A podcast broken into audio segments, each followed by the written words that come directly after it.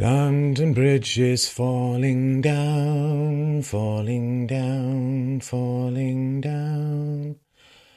London Bridge is falling down, my fair lady. You know, I grew up in London. And it was a great city, beautiful city. And it's dying. It's dying. You know it. I know it. And it's not dying because of violence. The Blitz could not kill London, could not kill the spirit of Londoners because there was unity, there was clarity, there was moral illumination, and there was a government that was willing to defend its own citizens. I grew up in London. London is dying. Tonight, a white van plowed through about 20 people on the London Bridge, in the UK, of course. Three men, of course, we await the inevitable final confirmation, but they're described as being of Mediterranean origin. Reportedly, jump out of the van, began randomly stabbing people with 12 inch hunting knives. There are reports of the street littered with bodies, with slit throats, and even witness reports of rapid gunfire. One witness said she saw what appeared to be three people with knife wounds with their throats cut. Mayor of London, remember Sadiq Khan, said, We need to build bridges, not walls. But this is what happens on the bridges now. British police are also responding to an incident at Borough Market and a third in Vauxhall. Scotland Yard said so there could be three of these attacks going on. And it is time, British people, Londoners, Europeans, it is time to wake up. Your governments seem no longer to be in the business of protecting you. They are in the business of appeasing groups. They are in the business of buying votes with your tax money. They are in the business of covering up crimes, particularly against young British girls. There's another northern city where there appears to be a Pakistani Muslim pedophile rape gang, which has happened in countless cities across England, particularly in the North. They are interested in covering up crimes so they don't get called racist. At one point, the British ruled a third of the world.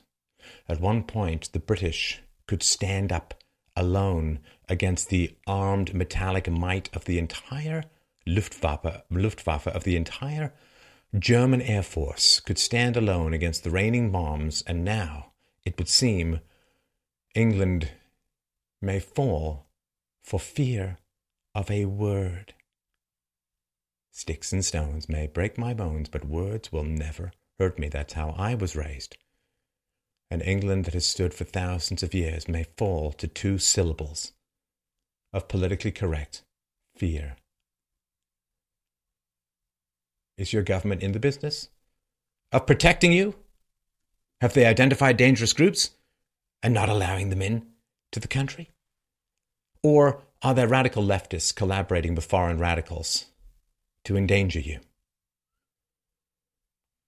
There's a bomb scare in Italy.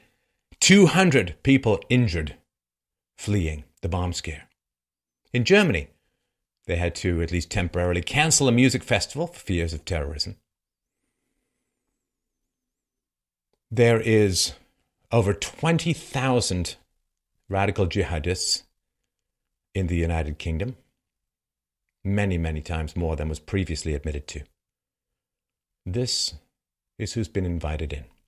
This is who is roaming your streets. This is who you are forced to pay for and to subsidize through the welfare state. It's not even like they're coming in undercover, they're coming in openly, and you must pay for them. Fund the people to arm them, to train them, to do this. The British police have covered up crimes committed by Pakistani immigrants. But don't worry, folks, they're spending a whole lot of time going after people like Katie Hopkins and Tommy Robinson. Let me tell you something. The real danger is not social media complaints about the real danger. Look up what these radicals believe. Look up what they want. Look up what their beliefs advocate. It's not complicated. Stop being blind. Stop avoiding what you know you need to learn.